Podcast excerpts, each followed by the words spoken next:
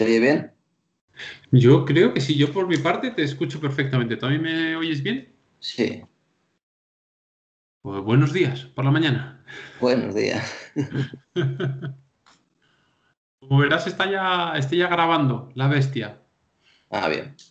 O sea que cualquier cosa que digas será utilizada en tu contra. De acuerdo. Pues nada, pregunta lo que quieras o hablamos de lo que te dé la gana. Todo bien. Bueno, pues empezamos con preguntas sencillas, el PIN de tu tarjeta de crédito y cosas así. Ah, vale, bien. No tengo nada, así que tampoco te va a servir, ¿eh? Bueno, si encuentro algo, vamos a medias, ¿vale? De acuerdo. Oye, lo primero, pues muchas gracias por, por dejarte atracar a mano armada así. Es un placer. Sobre todo sin agenda y sin, sin tener mucha idea de qué vamos a hablar, ¿no? Ni, ni, mucha ni poca, no tengo ninguna idea, pero todo está bien, ya te digo, no tengo problema. Vale, vale, vale. Oye, pues, eh, Coldo, eh, oye, ¿Burgoa es de Burgos o algo así?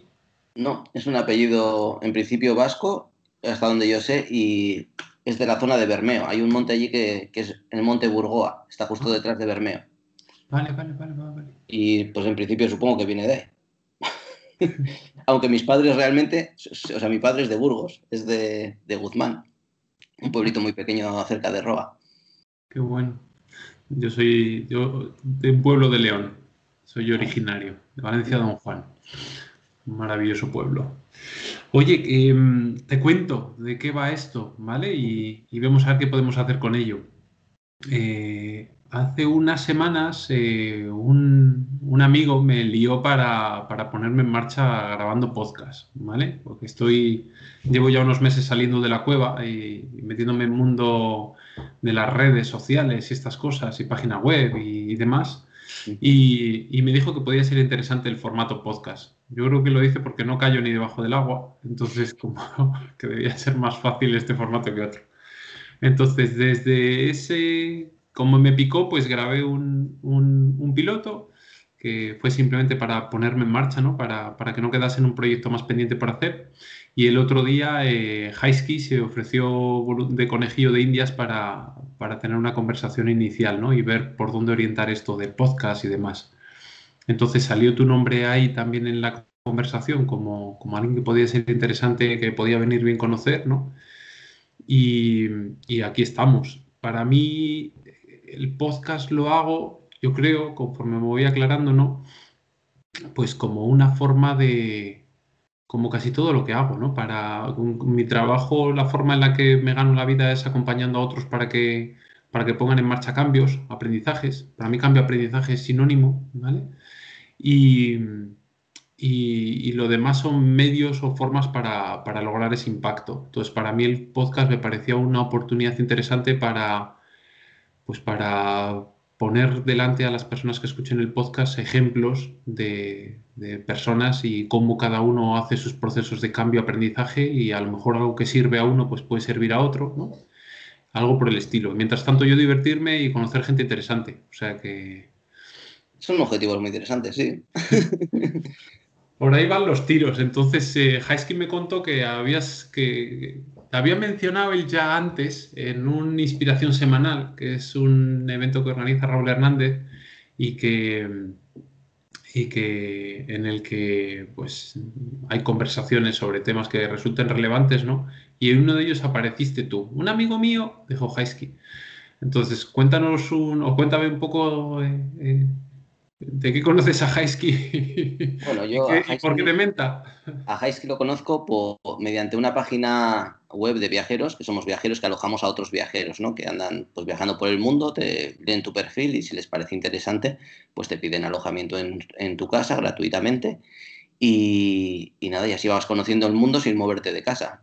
Y luego cuando tú viajas también, por supuesto, pues les escribes a otros y, te quedas en su casa, con lo cual también es una manera al mismo tiempo de conocer el mundo, o sea, quiere decir, de conocer los países eh, a los que vas desde dentro, desde las familias que, con las que compartes esos días, o bueno, pueden ser familias o personas solteras, o sea, que diferentes estilos de vida. Eh, y al mismo tiempo es una forma de ahorrarte un dinero. O sea, si vas a países caros, por ejemplo, se nota bastante más. Yo lo utilizo también incluso en países muy pobres donde realmente me saldría casi más barato irme a un hotel que, que invitarles a ellos a comer. Pero bueno, pero me, me parece mucho más enriquecedor quedarme con familias y por eso, por eso lo uso. Y de esta manera conocí a Highsky mediante esa página porque nosotros estábamos haciendo eso. ¿Cómo se llama el sitio ese, por si a alguien le puede interesar? Couchsurfing. Es como surfear sofás. Couchsurfing. Couchsurfing. Vale, vale, vale, gracias. Me parece interesante. Me sonaba. ¿Eso en origen era lo que quería haber sido Airbnb antes de ser un negocio?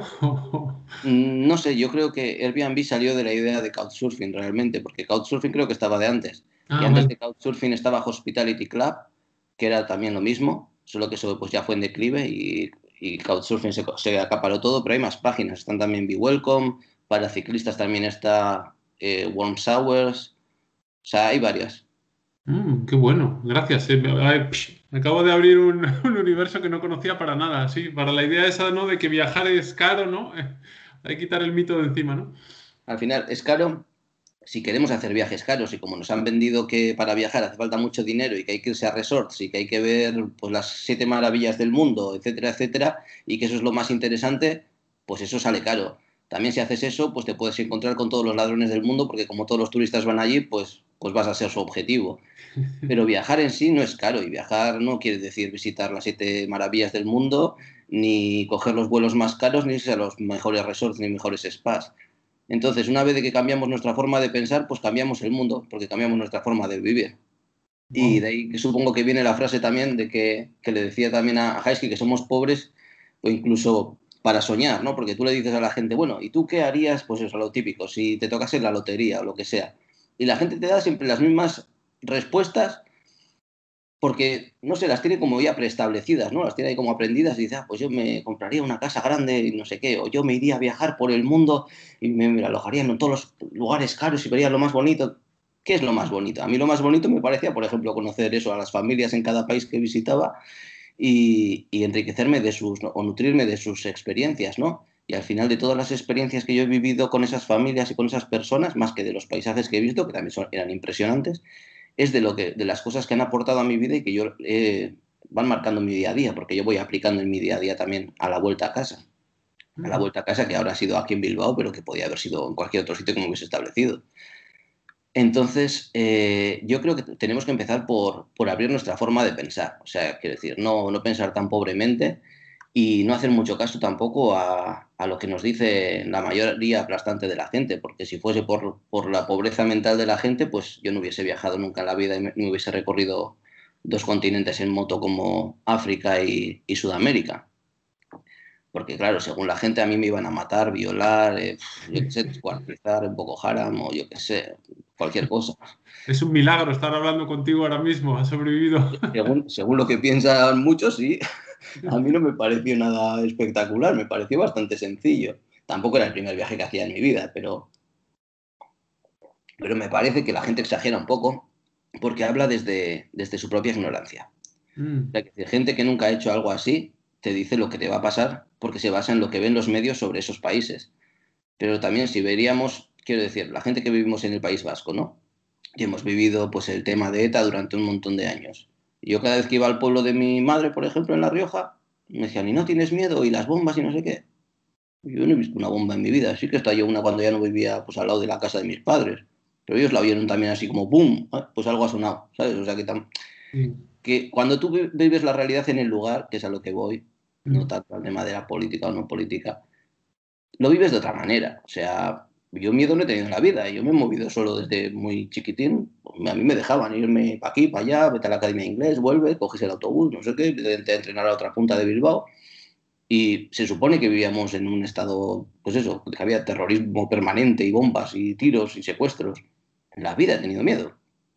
Qué bueno. Entonces, claro, si tú ya has vivido eso en, la niñez, también tienes una experiencia que dices, mm, igual lo que nos venden los medios del lugar que voy a llegar, tampoco es la realidad que viven las personas de allá, con lo cual no tiene por qué ser la realidad que voy a vivir yo. O el hecho de que ellos tengan un conflicto interno, por ejemplo, cuando entré en Camerún, se estaban matando y pegando entre los anglófonos y los francófonos, porque en ese país hay, pues eso, francófonos y anglófonos. Digo, bien, pues tienen un problema. Pero ¿y qué pinto yo en ese problema? O sea, yo no soy su objetivo. a ellos les doy igual. que yo pase por allí les es completamente indiferente. Que como hacía vídeos en YouTube, podría haberme dedicado a sacar todo el morbo de eso y decir que estaba en peligro continuamente y tal. Pero yo no, no, quería vender morbo a nadie, ni quería mentir a nadie. O sea, la gente era súper agradable conmigo y todo el mundo me ayudaba. Y si les hablaba, o sea, si ellos hablaban en inglés, yo les hablaba en inglés. Si hablaban en francés, yo les intentaba hablar en francés, en mi pobre francés. Íbamos para adelante y todos felices. Entonces, la gente realmente es muy agradable en todos los lugares. Si tú vas de bien y vas con, o sea, es decir, si tú no vas mirándoles con miedo como si fuesen todos, pues eso, terroristas o, o gente chunga o gente de mal vivir que te van a hacer algo, yo qué sé qué, pues ellos son agradables contigo. Entonces, al final, donde está el problema, donde radica para mí el problema es en nuestros propios prejuicios, en nuestra propia mente. Y es, ahí vuelvo a lo mismo. Si cambias tu mente y cambias tu forma de percibir el mundo, cambias realmente el mundo que te rodea. Sí, ¿no? es como, no, llevas el miedo de casa, ¿no? Claro, tienes que salir sin prejuicios de casa. Y ya desde que te levantas por la mañana temprano, pues sin prejuicios, llegar a la cocina y decir, hoy qué va a ser, café, como todas las mañanas. No, hombre, pues sí me voy a abrir a cosas nuevas. Leche con miel como cuando yo era niño. ¿Quién coño toma a los casi 40 años leche con miel? Pues sí me voy a preparar leche con miel. Dale. Yo y un zumo, yo y un té. ¿Qué más da? O sea, ¿por qué tiene que ser siempre el café? Porque los, mayores tenemos que tomar café cuando, cuando madrugamos por la mañana antes de ir a trabajar. Pues no, no aprieta nuevas experiencias. Yo que las nuevas experiencias, con esto quiero decir que, no tienen por qué ser cosas muy complicadas, o sea, que podemos cambiar nimiedades en, en nuestra vida y, ya estamos haciendo un cambio, simplemente porque estás cambiando algo en tu cabeza, no te estás metiendo en las rutinas siempre las mismas, siempre esto tiene que ser así porque sí, porque me han enseñado que es impepinable que sea de otra manera. No, bueno, también lo mismo, si tú has viajado, has podido ver diferentes maneras de hacer una misma cosa. ¿No? Y que tú dabas por hecho que se hacían de una manera, porque en tu familia y en tu casa, pues siempre se han hecho de una manera. Y sales fuera y la primera vez que ves que lo hacen de otra manera, dices, esta gente, qué absurda, o ¿por qué está haciendo eso así?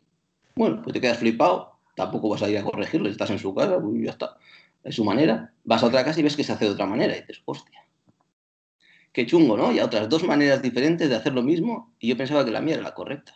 Pero la suya también da resultado, o sea que incorrecta no es. Entonces, pues eso, vas, vas expandiendo tu mente a, medida que vas viendo las experiencias de otras personas. Entonces, en ese sentido, supongo que las experiencias de otras personas también pueden ayudar a terceros para, para ayudar a, abrir su mente o, que visualicen otros objetivos que en ese momento no tenían en, en su cabeza por no atreverse a soñar con ellos. Mm, puede ser interesante. Y en este tipo de conversaciones, pues he tenido unas cuantas con Heisky y supongo que de ahí surgió mi nombre. sí. Oye, para ti esto de, viajar, ¿qué, es lo que te, es lo que te movió a, poner en marcha, a, viajar? Sobre todo, supongo que el no creerme nada de lo que me cuentan. O sea, cuando la gente me dice cosas, o sea, como verdades así inamovibles, y sobre todo los más media, que no les tengo mucha simpatía, la verdad. O sea, yo la televisión la, la quité de casa así por sistema hace ya tiempo, o sea, tengo una pantalla de televisión, ¿eh? Pero, pero no se ve la televisión en mi casa. Salvo extrañísimas veces, una vez al año o dos, pero si no, nada.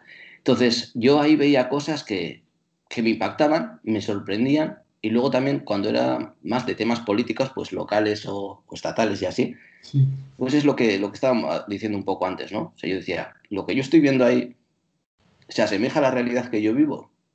No. Si eso no se asemeja a la realidad que yo vivo, ¿por qué voy a tener que creerme que la realidad que me están contando de otros sitios es la realidad que ellos viven? Mm. No tiene por qué ser. No me están diciendo la verdad sobre lo que yo veo y me van a decir la verdad sobre lo que no puedo ver y no puedo comparar. Venga, hombre, anda por ahí. Y, entonces pues me entró muchísima curiosidad por saber cómo era la realidad de los diferentes sitios, las culturas, cómo vivían, eh, cómo socializaban esas personas. Luego también, pues eso, eh, siempre he dicho que en cada idioma, no sé, porque aquí también tenemos nuestro propio idioma, ¿no? Y yo veía que la gente que se relacionaba en el euskera, que no era mi, mi lengua materna, se relacionaba de una manera y establecía un tipo de conexiones, por decir, ¿no? O de relación. La gente que empezaba su relación en castellano, otro tipo de relación gente que venía igual, de, soy además mayor, que venía de fuera cuando empecé el couchsurfing y demás, y tenías que hablar en inglés, se establecían otro tipo de conexiones, se usaban otras palabras, se hablaban de otros eh, temas. Entonces, a mí todo eso me resulta muy interesante, o sea, todo eso, analizar todo eso, me parece muy, muy interesante. Y, y entonces, pues ¿eso cómo lo puedes ampliar? Pues yéndote a otros sitios. O sea, lo que dicen de abrir tu círculo de confort, esa cosa que se inventaron, vale, pues, pues digamos que eso. Vamos a ponerlo para que la gente lo entienda, ¿no? Dices, vale, pues mi círculo de confort cuando yo estaba en Bilbao y era un niño, era solo experiencia eh, monolingüe, porque mi lengua materna era el castellano, aunque en la escuela nos enseñaban el euskera, no podía establecer relaciones en euskera. Cuando empecé a establecerlas en la universidad en euskera, ya empezaron a abrírseme otras posibilidades, digamos.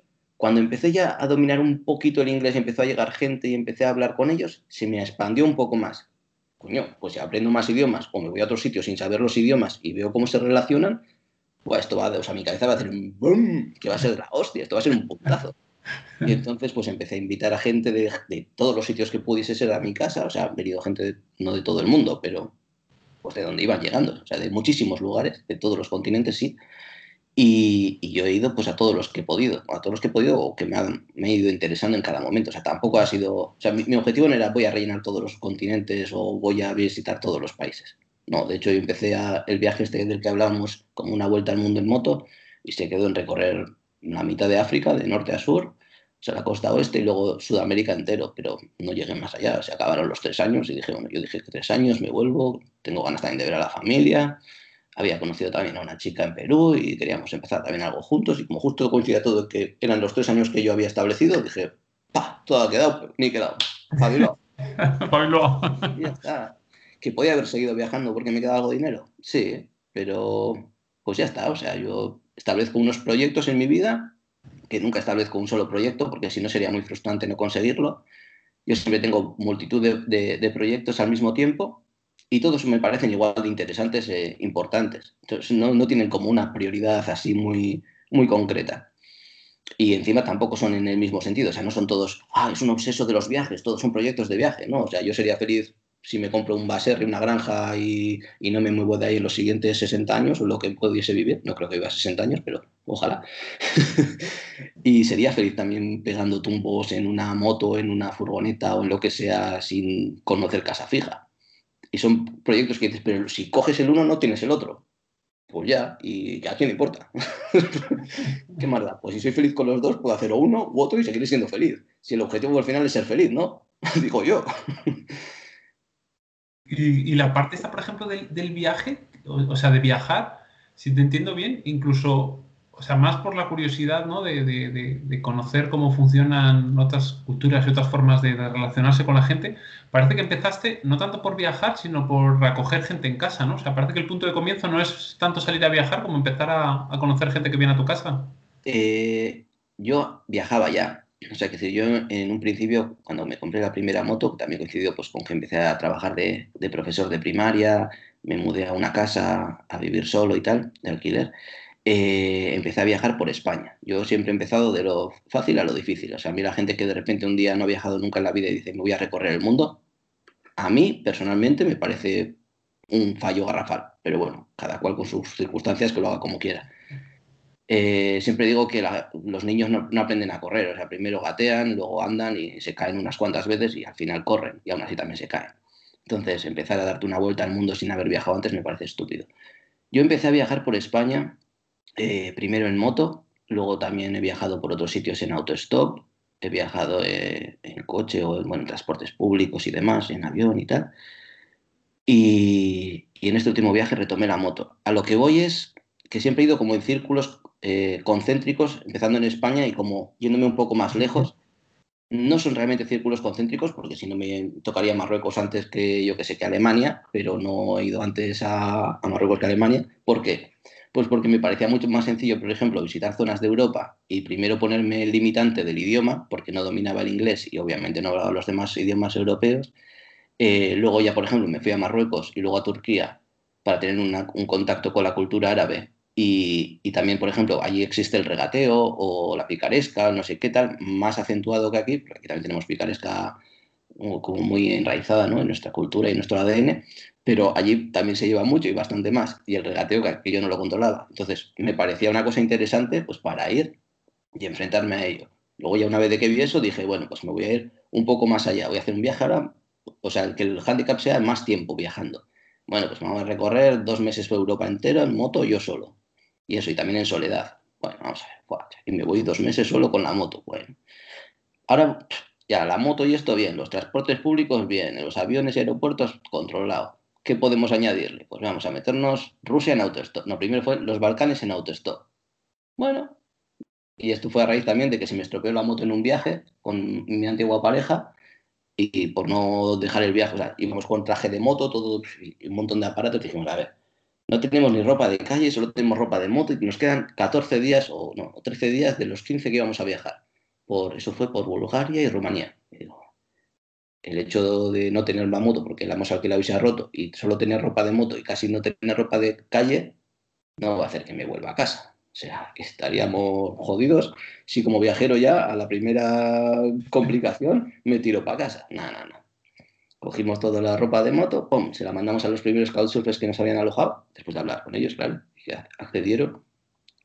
Y, y, con lo poco que teníamos, que era una mochila de 4 kilos entre los dos, porque el resto de la ropa de calle la llevábamos puesta porque nos habíamos quitado la ropa de moto, eh, seguimos viajando los demás días. Pues lavábamos, secábamos y, y dale para el día siguiente para hacer más autostop y a ver más sitios. Y ahí empezó el tema del autostop. Entonces después hicimos en verano los Balcanes, luego no nos parecía que era muy complicado eso, nos fuimos a, cruzar Rusia desde Vladivostok hasta, hasta venir aquí a Bilbao en dos meses. Eh, no sé, o sea, vas como incrementando, digamos, el, nivel de dificultad. No esto es como los juegos. no sé si habrás jugado a juegos de, de ordenador y así, pero Sí, va subiendo. va subiendo, va incrementando la dificultad. Pues esto es un juego, la vida es un juego y va complicándose más. Cuando eres un niño te ponen la teta en la boca y cuando vas creciendo pues ya no tienes la teta en la boca y tienes que buscarte un poco la vida. Y luego ya cuando eres más mayor pues te la tienes que buscar del todo. Pues esto es un poco lo mismo. Entonces, ¿cómo te vas buscando cada vez más la vida? Incrementando, haciendo, haciendo una incrementación, digamos, de, de la dificultad en, lo que vayas a hacer. Por ejemplo, si estamos hablando de viajes, pues en los viajes, pues el que esté pensando en negocios, pues también, pues que seguramente pues, funciona igual. O sea, puedes invertir 6 millones de euros, cojonudo. Igual inviertes 50.000 euros y si los pierdes con lo que hayas aprendido de eso, pues inviertes 100.000, luego inviertes si quieres un millón porque eres muy osado y luego ya vas con los 6. Pero si inviertes 6 desde el principio, pues como el que se va a dar una vuelta sin haber viajado y sin saber idioma pues igual le parece que ha sido lo más complicado y la mayor aventura de su vida. Y a mí me ha parecido un viajecito de andar por casa. ¿Por qué? Pues porque tenía muchas experiencias previas. ¿No? Y, para alguien que esté, me quedo con lo de al principio, ¿no? De que a veces, a veces somos pobres hasta para soñar, ¿no? Eh, para, alguien que, esté soñando, ¿no? O que, o que sea uno de sus sueños, el, de viajar, eh, ¿Cuál sería entonces tu, consejo? ¿Qué le dirías que, por dónde dirías que, empezase para empezar ese desde pequeño? Bueno, que empiece por conocer su propia cultura, su propio idioma, los alrededores, etcétera, porque eso le va a dar primero una, perspectiva con la que comparar, aunque realmente no, no sea tanto por comparar, pero quiero decir, si tú aprecias lo que tienes, puedes empezar a apreciar lo que tienen los demás. Si tú no le das valor a lo tuyo, ¿qué vas a valorar de lo de los demás también? ¿no? O sea, que si alguien te dice, ah, pues yo hablo cinco idiomas, pues yo solo hablo español, pero con el español me voy a todos los sitios. Hombre, pues sí, también. Y si no supieses ni español y fueses mudo, yo qué sé, y vas a un mundo donde solo la gente habla con la boca y tú eres mudo, también te vas a defender, pero te vas a perder un montón de matices. Lo mismo que yo en Rusia, por ejemplo, no podía comunicarme, lo único que sabía decir, ya no me acuerdo ni de las palabras, me acuerdo de Uchitiele y no sé qué. O sea, yo solo sabía decir que tenía 30 y no sé qué años y que era profesor de niños y poco más. Y que tenía hambre. Es como se dice gracias, es pasiva o algo por el estilo. sí, entonces, ¿yo qué le recomendaría a la gente? Que empiece por algo sencillo. Lo que te digo yo, error, eh, inversión pequeña, error pequeño, viaje pequeño, eh, error pequeño. Si tú te vas, pues yo vivo en Bilbao, si me voy a Baracaldo, que me puedo equivocar en el metro y aparecer en Basauri. Bueno, cojo para el otro lado y llegaré a Baracaldo. Si me voy al aeropuerto de Bilbao y quiero aparecer, yo qué sé, en eso, en Vladivostok, y tengo que hacer escala en Moscú, y en Moscú está todo en cirílico, y ese es mi primer viaje, pues igual de Moscú no paso, porque no consigo ni llegar al avión que lleva a Vladivostok. Entonces, vamos a empezar por algo fácil. Cuando eso lo tengamos superado, demos el siguiente paso. De Baracaldo, pues ya nos salimos de la línea de metro que ya tenemos controlado el metro y nos cogemos el Vizcaibus. Yo qué sé, o sea, vamos a complicarnos un poco más la vida. Qué bueno, o sea que, sí, que, si alguien o sea, que alguien que recupere sus sueños, ¿no? Que, que, enriquezcamos nuestros sueños, ¿no? Y que además que empiece a ejercitarlos, ¿no? Y empieza por algo pequeño, ¿no? Eh, sí, pero hay que empezar haciendo. Con un viaje que te resulte sencillito, incluso, ¿no? Igual que cuando decías, ¿no? Antes de viajar por el mundo, ¿no? A, lo mejor puedes hacer un, ver algo en Cuenca o en, o en, o en Cáceres, ¿no? Y, y enriquecerte de, lo, de tu cultura propia, ¿no? Antes de, de hacer un viaje más allá, ¿no?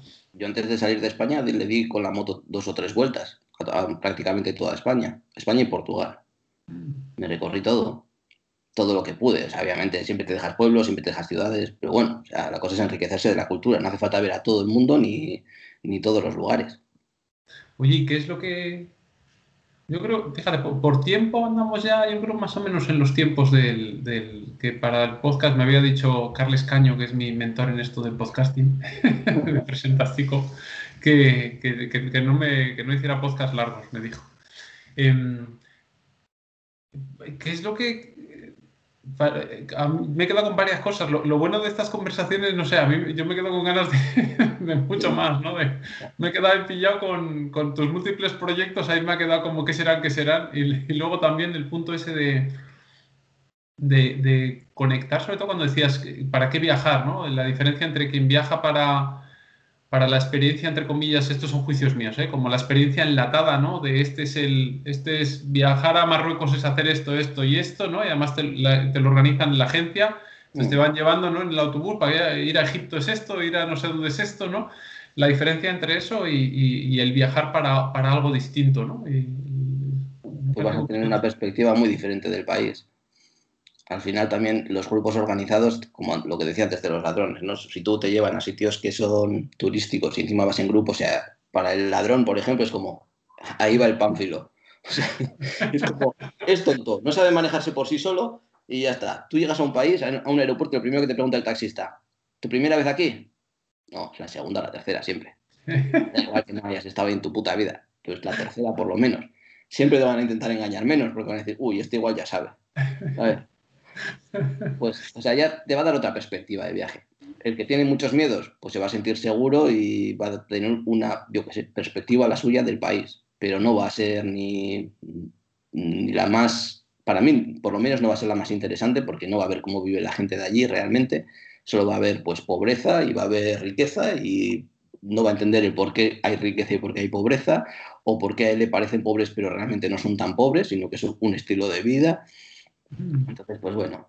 Eh... Potente, sí, ahí también conecto con lo que decías antes, ¿no? De que en mi cabeza yo lo ordené como, como la diferencia entre el que, el que lleva el miedo de casa, ¿no? Y pone el miedo en el viaje y el que, y el que no lleva ese miedo, ¿no? De casa, o el que no compra miedos que además le, le han vendido, ¿no? me pareció muy potente también, ¿no? El que lleva el miedo al final no encuentra allí donde va, ¿no? Lo vas llevando. Sí, y luego de lo que me, lo que también te ha causado curiosidad de, los múltiples proyectos eh, y eso.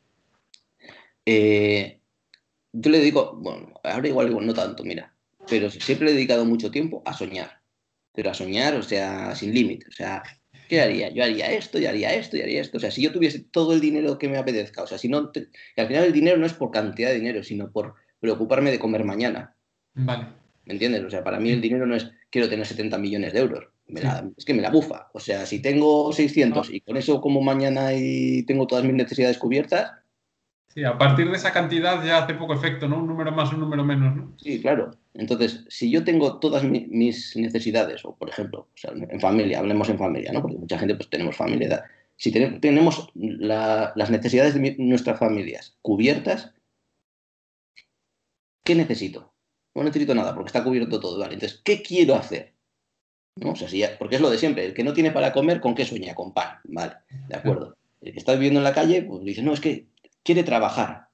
quiere trabajar porque no tiene para comer, pero no porque quiera trabajar. O sea, trabajar no es un sueño, no creo que nadie sueñe con trabajar. A mí me gusta mi trabajo, pero no sueño con trabajar. yo sueño con muchas cosas, pero justo con trabajar no. He soñado muchas veces con hacer proyectos interesantes educativos, que me han tumbado también multitud de veces, pues porque la gente más mayor que está en las escuelas no tiene ya la energía o las ganas de aceptar.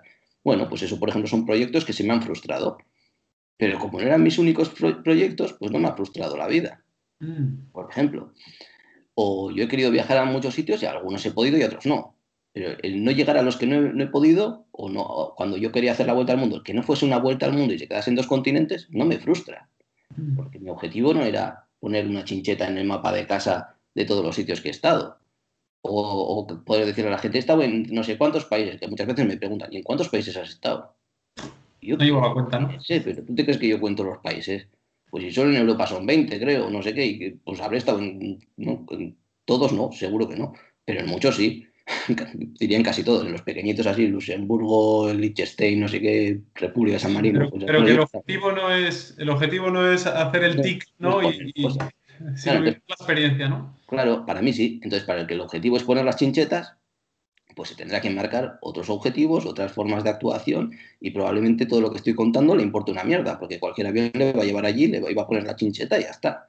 Entonces, si tu vida la quieres basar en cosas así que para mí son tan, voy a decirlo, estúpidas, pues cojonudo, pues ya está, pues sé feliz, es que es genial, es lo que digo, o sea, al final, si eso te da la felicidad, pues pon chinchetas en tu casa, ya está, a tope de power. Pero si te atreves a soñar con algo más, pues entonces tienes que liberar tu mente. O sea, tienes que, tienes que eso, soñar con más cosas. Yo, lo que te digo, soñaba con multitud de cosas. Por ejemplo, durante el viaje se me ocurría también que quería jubilarme en 15 años, otra cosa que quería tener eh, familia, o sea, que quería tener hijos o hijas y demás. No tenía en ese momento una novia, con lo cual, pues, lo veía complicado. Pero bueno, o sea, es un proyecto que está ahí, ¿no? Yo, yo los dejo todos ahí. Este está aquí, este está aquí, todos están ahí y todos están abiertos. Como cuando trabajo, yo voy ahorrando dinero y sé que tengo para este, para esto, para esto, para esto, o sea, para todos mis proyectos. Pero no voy poniéndole dinero solo a uno. Sí. O sea, voy buscando qué cosas tienen en común todos y voy invirtiendo en esas que tienen en común para que en un momento dado el que me salga, voy a ese. ¿Me entiendes? Sí, sí, sí, sí. No es que apueste todo, pero bueno, da igual. O sea, si me dicen, ¿y cómo has llegado tú, por ejemplo, a hablar idiomas y a llegar a esos países? No sé qué. A ver, claro, es que si me pongo a mirar hacia atrás en, cómo te digo que organizo yo mis proyectos, claro, yo he estado estudiando, y sí he estudiado dos carreras de magisterio, pero estudié inglés, estudié algo de francés, mm, ah, hice un curso de mecánica, un curso no, un FP completo de mecánica, de automoción, para arreglarme la moto. O sea, no me quería dedicar ni a mecánica ni nada, pero después de currar en la escuela me iba todas las tardes cinco horas a estudiar mecánica, que ni me interesa. es decir, no soy un apasionado, no soy un friki de, oh, los coches y las motos me la sudan, me la bufan. O sea, yo no quiero aprender mecánica porque sea un friki de los motores. Pero si me, me rompía en mitad del Sahara la moto, pues por lo menos para llegar al siguiente pueblo, saber hacerle algo. Mm, qué bueno. ¿No? Entonces, pues sí, si te claros tus sueños, ¿no? Y vas viendo qué es lo que te hacía falta para luego poder hacerlo de la manera que tú quieres, ¿no? Porque también entiendo que si mecánica se puede, si llevas un fajo de dinero más grande, pues te llevas un teléfono satelital y no sé qué, no sé cuál, ¿no? Sí, también. pero, entonces, igual viajas a los 80, cuando has, conseguido juntar todo el dinero, ¿no? O sea, que también es una forma, ¿no? De que el dinero sea como, pues eso, lo que, la herramienta para poder cumplir tus sueños, y no al revés, que estás pendiente de conseguir el dinero para hacer el sueño, en lugar de, ¿no? Sí, en el, en el mundo, por ejemplo, de los viajes en moto, la moto referente, digamos, sería la, probablemente la BMW GS 1200 que puede costar, no sé si son entre 20 y 30 mil euros. Bueno, yo me llevé una moto que me costó 2.400 euros, más los hierracos y cosas que le puse. Pongamos que me gasté 3.000 en total. Pues los otros 27.000 es con lo que yo he viajado los tres años. Si a mí me robaban la moto mañana, me compraba la misma moto pasado. ¿Me entiendes? Y todavía en vez de viajar eh, pues tres años, hubiese viajado dos años y ocho meses. Y ocho meses. Yo hubiese viajado. Y el que se ha gastado, o el que está esperando a comprarse esa moto, pues para cuando se la compra y se ha gastado los 30.000 y ya no debe nada al banco, por lo que tú dices, ya tiene 50. Y con 50 años tiene que ahorrar otros 30.000 para testarse tres años. Y como quiere viajar con el teléfono satelital y el no sé qué y el no sé cuál, uy, otros 30 no le sirven, tienen que ser 50 o 60.000 euros. Abajo, pues entonces no viajar nunca a la vida. Mm. Claro, ¿por qué? Porque estás pensando pobremente. O sea, ¿cuál es tu objetivo? ¿Viajar con una GS o viajar? Qué bueno. ¿No? Entonces, por eso hay que enriquecer nuestro sueño. Es que eso que estás contando yo creo que aplica incluso a quien sueña y el sueño a lo mejor no es viajar, pero es cualquier otro tipo de sueño. Pero para poder hacer su sueño, primero tengo que tener ahorrado, tener un colchón, ¿no? Hablan del colchón, ¿no? Tener un colchón, de haber ahorrado, del no sé qué, ¿no? Lo que tú dices, cuando vas como en el miedo, todos son requisitos y al final lo último que está en el listado es tu sueño y cuando te das cuenta se ha pasado la vida y no has hecho lo que querías hacer, ¿no? Claro, y luego vienen los lamentos. Ay, si hubiese hecho. Haberlo hecho, si nadie te, lo impedía. Perdiste tu vida para nada. El más rico del cementerio. Sí, a muchos les pasa.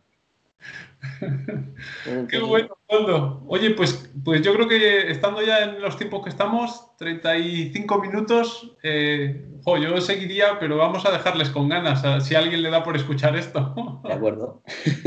Todo bien. Sí me quedo con ganas de otro día, sin estar ya en este formato, el, seguir hablando. Me ha parecido, me ha parecido flipante la, la conversación, me ha gustado muchísimo. Pues hablamos otro día. Oye, una pregunta. ¿Tú conoces a alguien que crees que pueda ser interesante que yo conozca para, seguir en mi viaje? Estoy viajando también, pues mira. Pues por ejemplo, ayer estuvimos viendo un documental de un chico que también es viajero y también ha viajado por muchos sitios y demás. Y él había estado trabajando en una metalurgia o no, en, alguna empresa de algo de metales, no me acuerdo. Y y se había marcado que a los 40 él tenía que cambiar de vida. O sea, que él no quería dedicarse a eso y él quería dedicarse a viajar y pues de alguna manera sacar dinero para, mientras viajaba, pues para seguir viajando, etc. Y se fue a Islandia y montó una empresa de, pues de, pues eso, de llevar grupos a ver Islandia y demás, pero de pues, una manera un poco alternativa, etc. Y le pilló el COVID y como él no se rindió y se quedó en Islandia y siguió trabajando cuando no había nadie no llevando a grupos, pero bueno, haciendo cosas y ha creado a partir de eso este documental y pues como persona inspiradora de emprendedora y con dos huevos, yo creo que Ignacio Juárez es la persona. Ignacio Juárez. Juárez. Sí, lo puedes encontrar como Pájaro Films. Pájaro Films. Es Pájaro Films and Trips. And Trips, vale, pues le voy a dar un tiento. A ver si se, a ver si se anima. Sí. Que, me diga que no. Bueno, es, es muy animado, ¿eh? O sea, se, suele apuntar también a un bombardeo. Hombre, si está por allí, por Islandia, ahí sigue el tío, se ve que... ahora está aquí, porque como hizo el... O sea, se vino para aquí y, montaron el documental y demás, y ayer lo estaban presentando aquí en Bilbao. Eh, él es de Pamplona. Y, ahora está por aquí. Pero su idea es cuando se pueda volver a Islandia, volverse. bueno. ¿Tú le conocías de antes? Le conocía de Couchsurfing también, porque él organizaba cosas en Pamplona y yo estaba organizando cosas en Bilbao. Entonces, pues bueno, apareces en un evento de los suyos, luego tú le invitas a uno de los ellos y pues eso, se va haciendo una amistad, pues como con Highsky. Qué grande. Oye, pues le, buscaré la forma de contactar con él, si no doy con la forma igual te pido un poco de ayuda para, contactar con él y, y por lo demás, muchísimas gracias por, este rato. Ha sido un auténtico placer. Ha sido divertido, sí, ha sido un placer. ya, nos, ya hablaremos otro día, Alberto, cuando tú quieras. Venga, pues, pues lo dicho, a cuidarse y a dormir un poco, que no hemos dicho nada, pero que, que uno de tus sueños ya, ya, ya, está muy en marcha, ¿no? Tres meses tiene. ya tiene tres meses la, la bicha. Y ahora ya para soñar. Ahora sueñas despierto. Sí. nada. Hasta luego, Alberto. Chao, Coldo. Ahora.